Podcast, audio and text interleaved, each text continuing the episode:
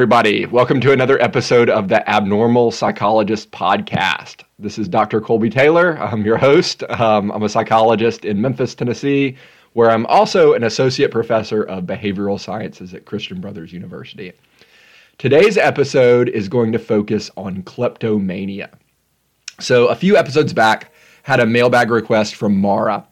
And Mara asked that I do episodes on specific disruptive impulse control and conduct disorders. So, way back in season one, I did sort of an overview episode. I think it was season one, episode 20 of disruptive impulse control and conduct disorders. And I sort of grouped them all together and talked about them in 20 minutes or so. Um, the last episode I did in this season was on pyromania. And so we're sort of continuing that series uh, with kleptomania today. Um, and I've got a really corny dad joke I was thinking about in prepping for this episode.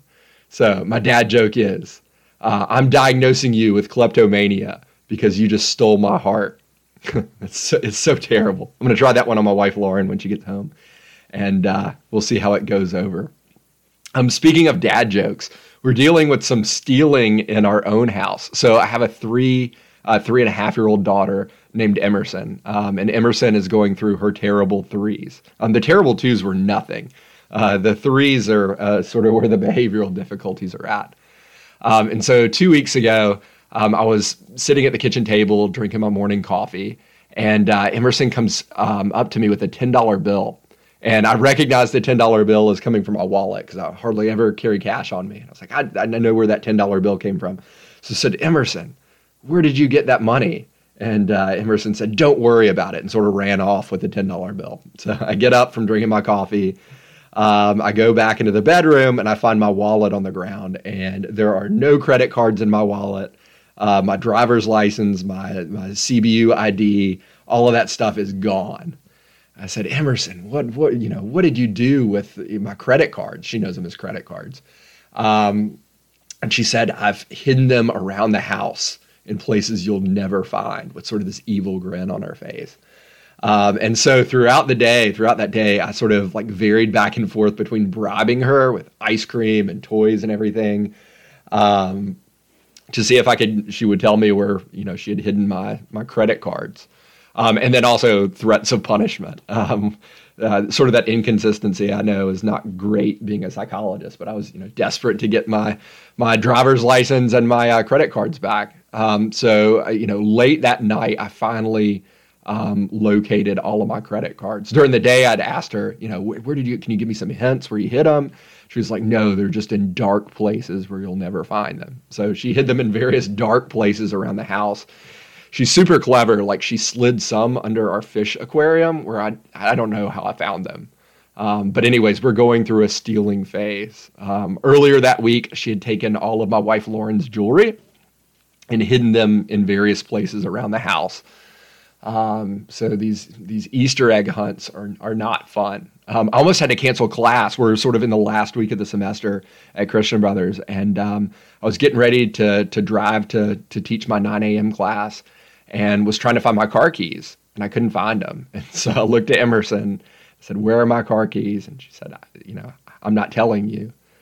Um, it turns out she had thrown them on top of the refrigerator, and uh, she's got a snack basket up there.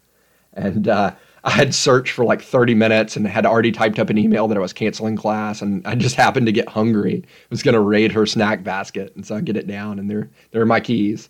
Um, so the stealing phase is not very fun. Um, and it's sort of relevant to kleptomania. Emerson, you know, a three and a half year old, a lot of three and a half year olds, uh, two year olds, three year olds, four year olds go through sort of stealing phases. We would not consider that a formal diagnosis of kleptomania. Um, I'm trying to use the, and this is probably bad psychology as well, um, but the Santa threat on Emerson. Um, so I, I, tell her, you know, Santa Claus is keeping track of if you're naughty or nice, and uh, if you're not being good, he's watching. Um, and you know, you might not get as many toys for Christmas or whatever. And uh, she was playing with um, her little brother Rowan. Uh, Rowan is my year and a half old son. He's 18 months. Um, the other day, and Rowan's just sweet and gentle, and he was building with blocks. And Emerson takes one of the wooden blocks and hits him in the head I said, Emerson, you know, we don't hit people with blocks. We don't hit people. Um, And I said, you know, Santa Claus is watching. And uh, she told me I'm going to hit Santa in the head with a block too. So, woo, um, she is a pistol. All right, but the focus of today's episode is not on my bad parenting, it's on kleptomania. And in prepping for this episode, um, I read some really old articles from like the 19 teens and 1930s about kleptomania. Obviously, these were like super psychoanalytic. Um, there were really sexual explanations for why people steal, um, especially among women. So, in talking about disruptive impulse control and conduct disorders, you might remember from episode 20 of season one that kleptomania is the only one of those disorders that's more prevalent in females than males. Pyromania more prevalent in males than females. Same with like conduct disorder and oppositional defiant disorder and what have you. Um, but kleptomania is more prevalent in females than males. Um, so there were some really odd, you can go back and read from the, the early 1900s, sexual explanations for why people, and especially women, steal. Um, stealing was a really bourgeoisie thing to do. It was a bougie thing to do among rich women in Paris in the late 1800s. Um, I was reading an article, and one woman even reportedly said that stealing gave her more pleasure than her husband ever did. So that sort of goes along with the, the sexual explanation of stealing. Um, kleptomania was an OG diagnosis. It was one of the original diagnoses that was in the DSM 1 that was published in 1952. But it disappeared for a little bit. Um, it wasn't a diagnosis that was listed in the DSM 2. Um, but of course, now we have it back in the DSM 5 text revision and it's been back for as long as I've studied psychology. Um, the name kleptomania, you know I'm a word nerd, um, comes from the Greek kleptes for theft or thief. I think kleptes actually means thief. Um, so yeah, I mentioned that it is in the DSM-5 TR, the text revision. Um, so let's look at some of the diagnostic criteria we'll basically have like five bullet point diagnostic criteria or criterion. I guess criterion would be the the singular of criteria. Anyways, um, the first one is recurrent failure to resist impulses to steal objects that are not needed for personal use or for their monetary value.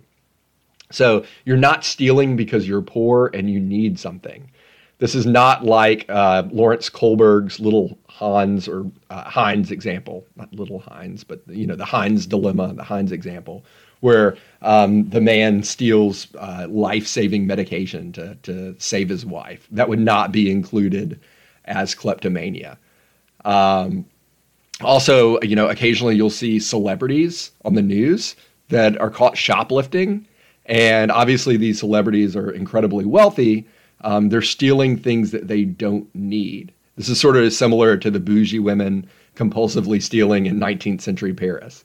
Um, they're not stealing out of need, they're stealing out of impulse. I think I might have mentioned back in season one, episode 20, uh, about a case of somebody with kleptomania, and they were stealing mayonnaise. Uh, and they got caught stealing mayonnaise, and the police went to raid this person's house, and they found just jars and jars of mayonnaise in this person's attic and garage. And it turns out the person didn't even like eating mayonnaise. Uh, they just sort of got this thrill from stealing something, and, and mayonnaise was their thing. Um, they weren't selling it for monetary gain or whatever.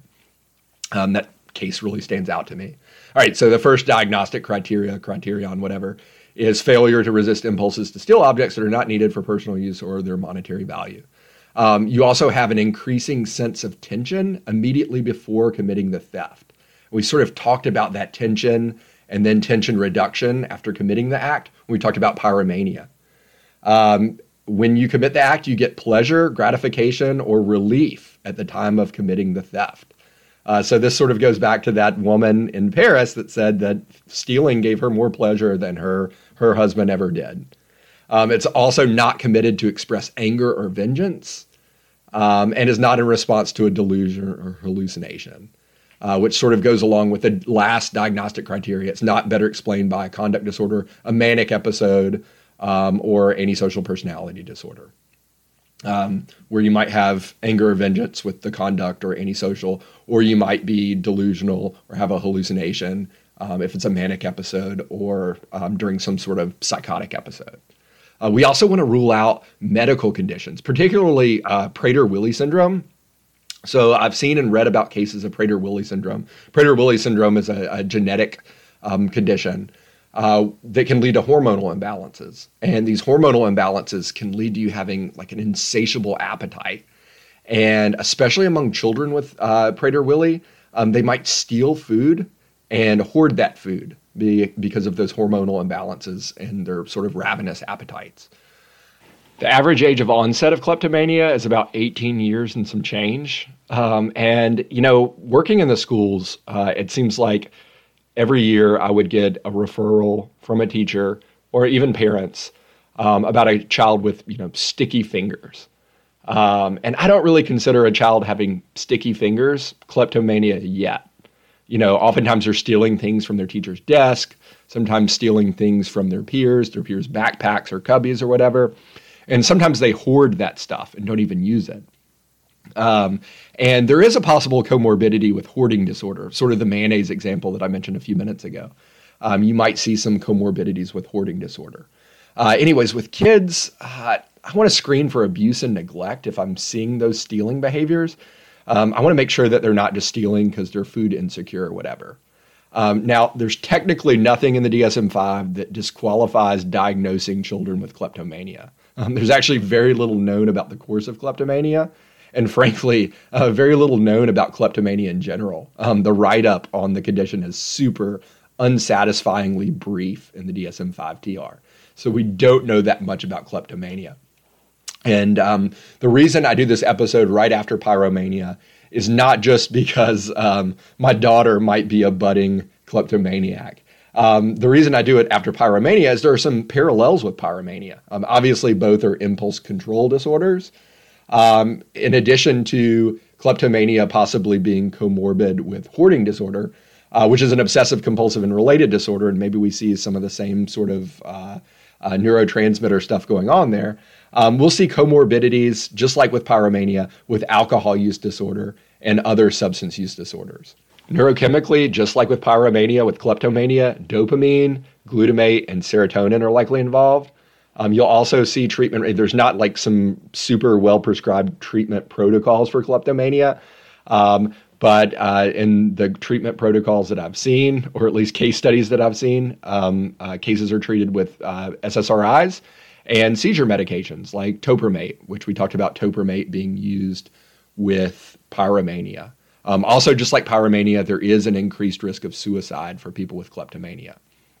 Um, again, this is one of those impulse control and conduct disorders, disruptive impulse control and conduct disorders, that's more common in females than males by about three to one, three to one ratio. Um, but I do want to give a caveat on this female preponderance. It might be that females are more likely to be referred for psychiatric care for their stealing than to the penal system. And maybe males are just more likely to be jailed for their theft or stealing behavior. So maybe uh, we jump the gun and, you know, uh, are more likely to diagnose women with a mental disorder and more likely to criminalize this behavior in men. Um, so that can possibly explain some of the uh, disproportionate uh, gender prevalence. And last thing, while I was prepping for this episode, um, you know, there was an interesting parallel, just like with pyromania, um, on these maybe being sort of like addictive disorders, again, involving dopamine, glutamate, and serotonin. Um, and there were some descriptions of possible tolerance related to kleptomania.